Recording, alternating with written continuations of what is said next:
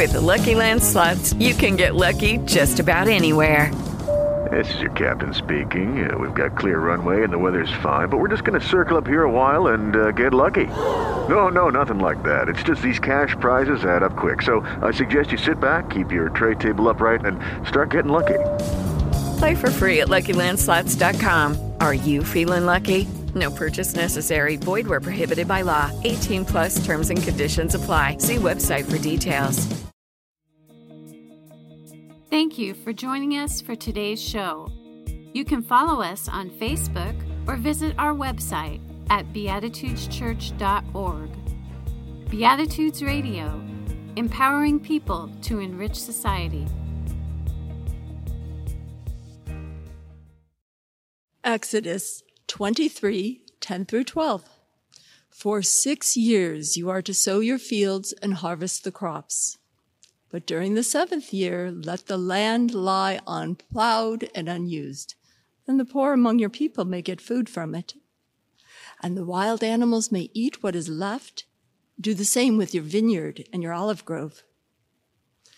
Six days do your work, but the seventh day do not work so that your ox and your donkey may rest, and so the slave born in your household and the foreigner living among you may be refreshed. Indoor go karting. I love it.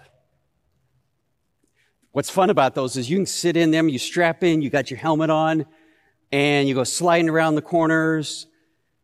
But occasionally I go to an indoor karting place that, that has what is called governors on their engines.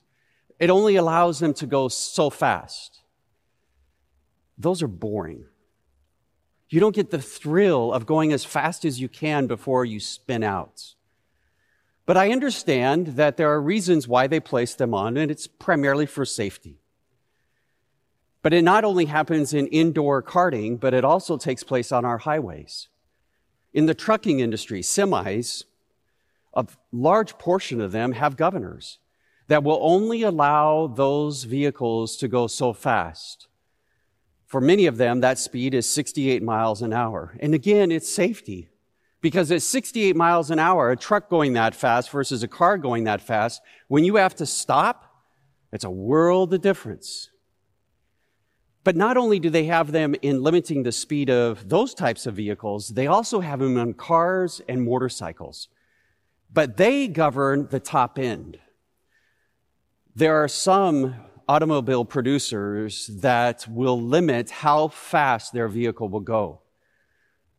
One automobile maker puts a limiter at 155 miles an hour. Now, if you got a lot of money, you can pay that extra money and get that governor, that limiter removed so you can have full potential of that engine. But not only do they have speed limiters, governors, they also have what is called rev limiters. And rev limiters are is called revolutions per minute, how fast an engine is turning. I enjoy watching car races. And one of the reasons I enjoy that is because I find it fascinating that they build engines to go just 500 miles. That's it. And the reason why they can only go that far is because they are taxing that engine to its limit. But to make sure that the driver understands that there's only so far he can push that engine, they put on what is called a rev limiter. So the driver can only take it to, so far to reach that limit because if he goes beyond it, the thing blows up. As human beings, I wish we had these internal governors or these limiters. Because as human beings, we have a tendency to go, go, go. Not only physically, but also emotionally and our minds, our intellect. We have a hard time taking rest. We have a hard time understanding that as human beings, there are limits to what we can do. There's only so much we can eat. There's only so much we should drink. But yet we tend to live our lives like there are no limits.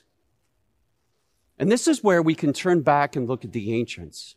Because the ancients understood that there were limits. Wendell Berry, in a quote that he has in one of his poems, I took it and I tweaked a little bit, and I think he captures the essence of what the ancients believed. Wendell Berry, in his quote, it says, To thrive, we must accept our own and nature's limits. If we're going to thrive in this world, we have to understand our limits. And that's why the ancients came up with this idea of the essential aspect of resting, what is called a Sabbath. For the Israelites, they captured this idea in the Ten Commandments. Now, in the Bible, the Ten Commandments appear in two, possibly three different places. And in all three of those, they talk about keeping a Sabbath, a day of rest, a day of cessation, a day of stopping. In Exodus 20, the one that perhaps the majority of Christians are familiar with, the reason why you are to rest is because that is the day that God created the world and he rested on that day. Therefore, humanity is to rest. Understand its limits. But in Deuteronomy 5, there's another set of Ten Commandments. And the fourth one reads like this Keep the Sabbath day holy. Do this just as the Lord has commanded you.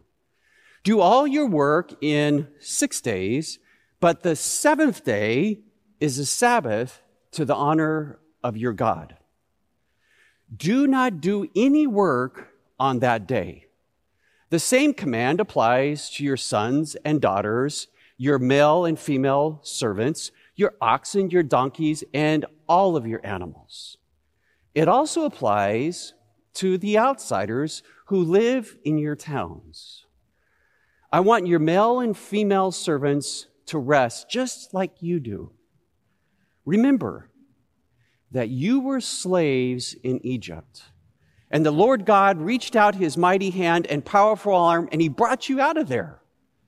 So the Lord your God has commanded you to keep the Sabbath day holy limitations. The imagery for the reason why they are to have this day of rest is tied into the story of a mass exodus from Egypt. While they were in Egypt, they were slaves. There was no opportunity for rest. Whatever limitations they had were given to them they wanted you to work, you worked. And if it meant taking very little rest, time for yourself, that's what happened. And the Ten Commandments, this fourth one in Deuteronomy says that you need to understand that you are free. And as a free person, you can embrace your limitations. You can accept that you just aren't this mechanical being that just can continue to function and function and function. That you need to stop. That you need to think about your limitations when it comes to your ambitions and your striving. But not only are you to do that, but because you at one time were slaves and are now free and had no limits for your own choice, at the same time, now that you have those that you have authority over, you need to acknowledge their limitations. You need to be able to stop and say, these are my limitations. This is where I need to stop and rest and give though, that same privilege to those that you are authority over. Otherwise, you will be enslaving them. The other thing that I find fascinating is in this text, it says, remember that you were slaves. It's almost as if the writer is saying, look, this is what you used to be. Why would you go back to that? And in my mind, I wonder if the writer had more in mind than just being a physical slave, that what he was talking about is becoming a slave to our ambitions and our striving and our fears. Perhaps the writer had all of that in mind. And if not, it is something that we should think about. The importance of understanding our li- limitations and finding a Sabbath, a place of rest. But what's fascinating is the ancients understood not only did we have limitations, but they also got the idea that the earth has limitations. And the earth, just as we need rest, the earth needs rest. That's why in Exodus chapter 23, we hear these words For six years, plant your fields and gather your crops. But during the seventh year, do not plow your land or use it. Then the poor people among you can get food from it. The wild animals can eat what is left over. Do the same thing with your vineyards and your groves of olive trees. The imagery that we have here is that the earth itself has limits. And we are to be in harmony with them. We are to acknowledge them. And so the earth needs to lie fallow. It needs to not have to grow a crop. Science tells us today that when we allow land to, to lay still and not continue to produce, that the land is restored the, the soil itself has this cycle that it follows. And when that cycle is restored, the nutrients within that soil is restored also. And so when you go back and you, and you plant again, the chances of success go up. Your crop yield goes up. And the ancients understood this. The ancients grasped this. Wendell Berry, in a poem entitled The Farm, also captures this idea. Listen now as that poem is read. The farm, where you grew corn last year, sow buckwheat, let it seed. Then disk it in and grow a second crop to disk in. This is for humus and to keep out the weeds. It is a Sabbath for the land, rest and enrichment, good for it, good for you, for all the ones who are unborn. The land must have its Sabbath or take it when we starve. So, not only do we have rest for humanity, but you have rest for the land. And as Wendell Berry points out in that poem, one way or the other, the land will find its rest. Even if it means eventually that we starve and we die off, it's at that moment that the land will begin to restore itself.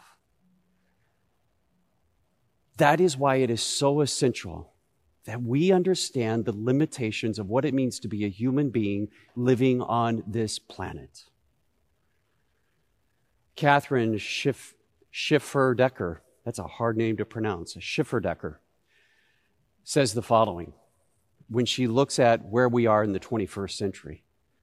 We have arrived at this point in our history, for we have forgotten Sabbath and the deliberate, the deliberate self restraint and limits on human greed that, that Sabbath entails. We have forgotten our right relationship to the rest of God's creation.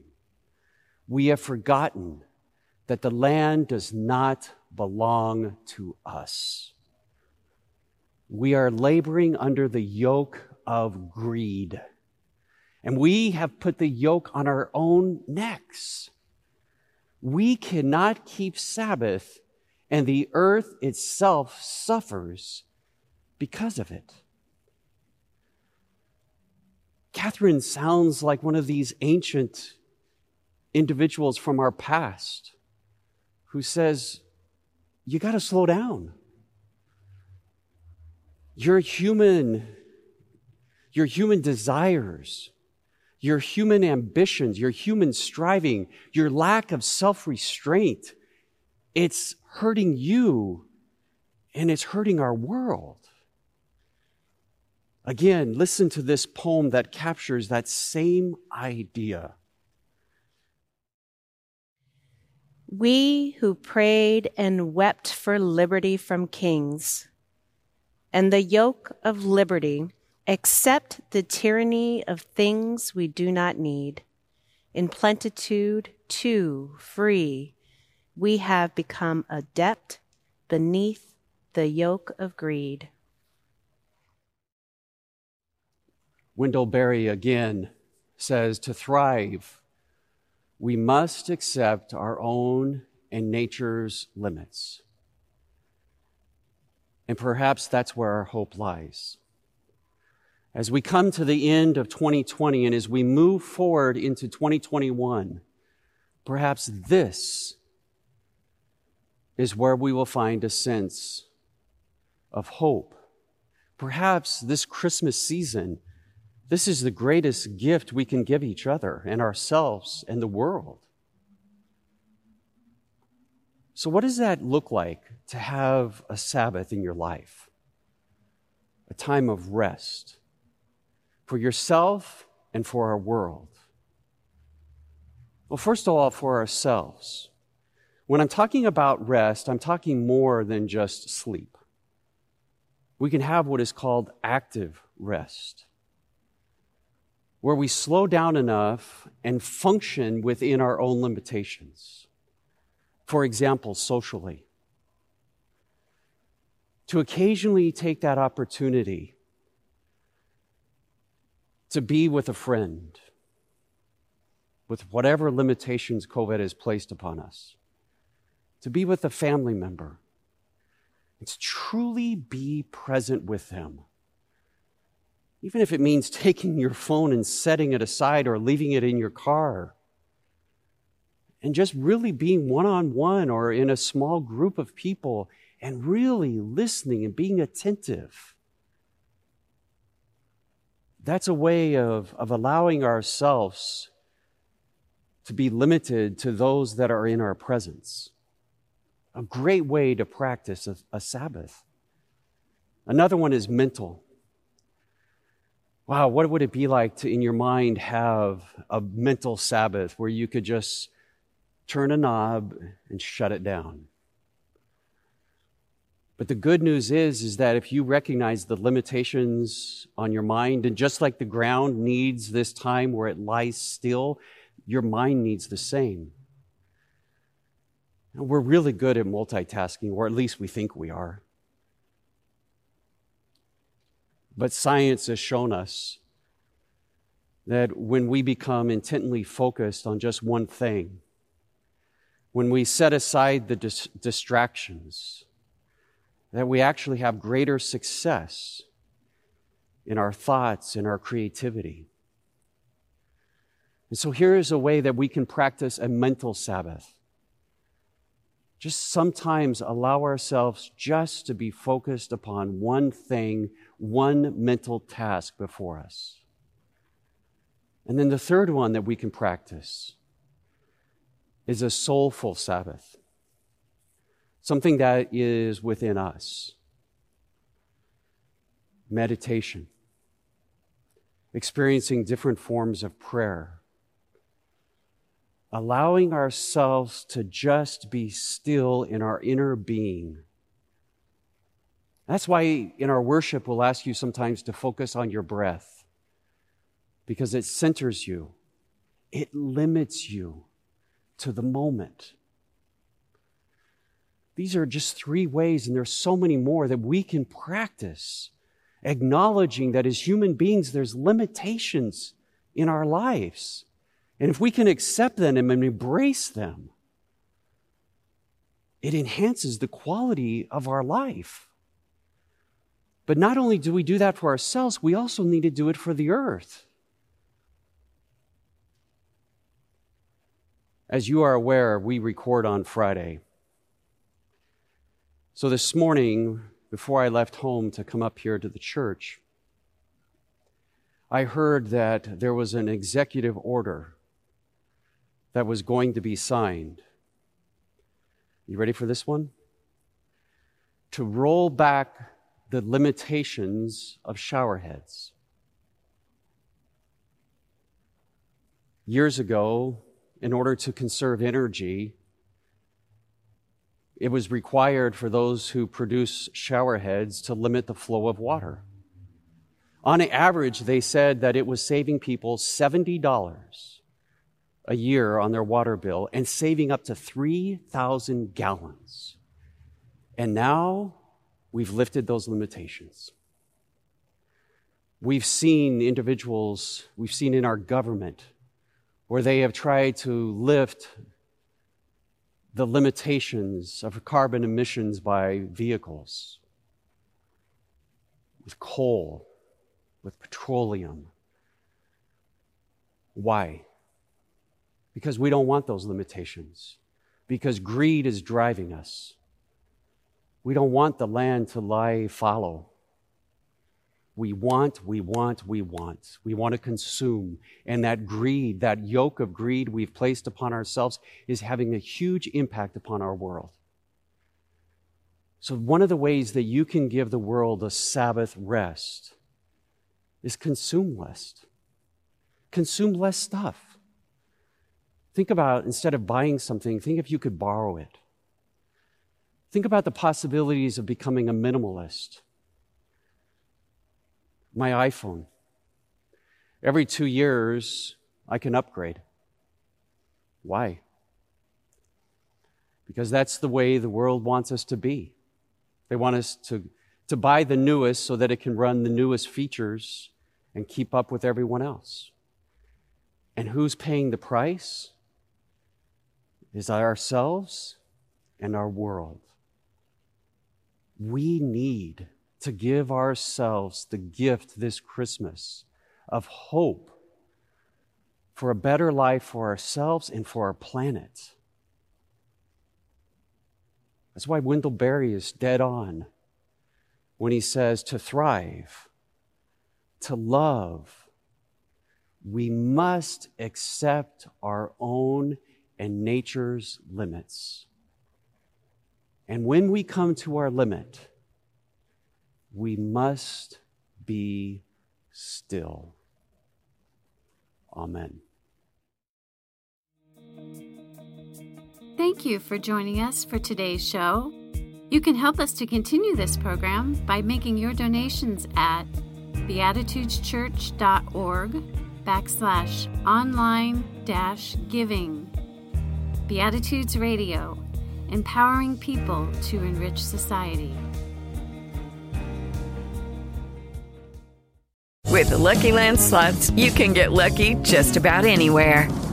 This is your captain speaking. Uh, we've got clear runway and the weather's fine, but we're just going to circle up here a while and uh, get lucky. No, no, nothing like that. It's just these cash prizes add up quick. So I suggest you sit back, keep your tray table upright, and start getting lucky. Play for free at LuckyLandSlots.com. Are you feeling lucky? No purchase necessary. Void where prohibited by law. 18 plus terms and conditions apply. See website for details.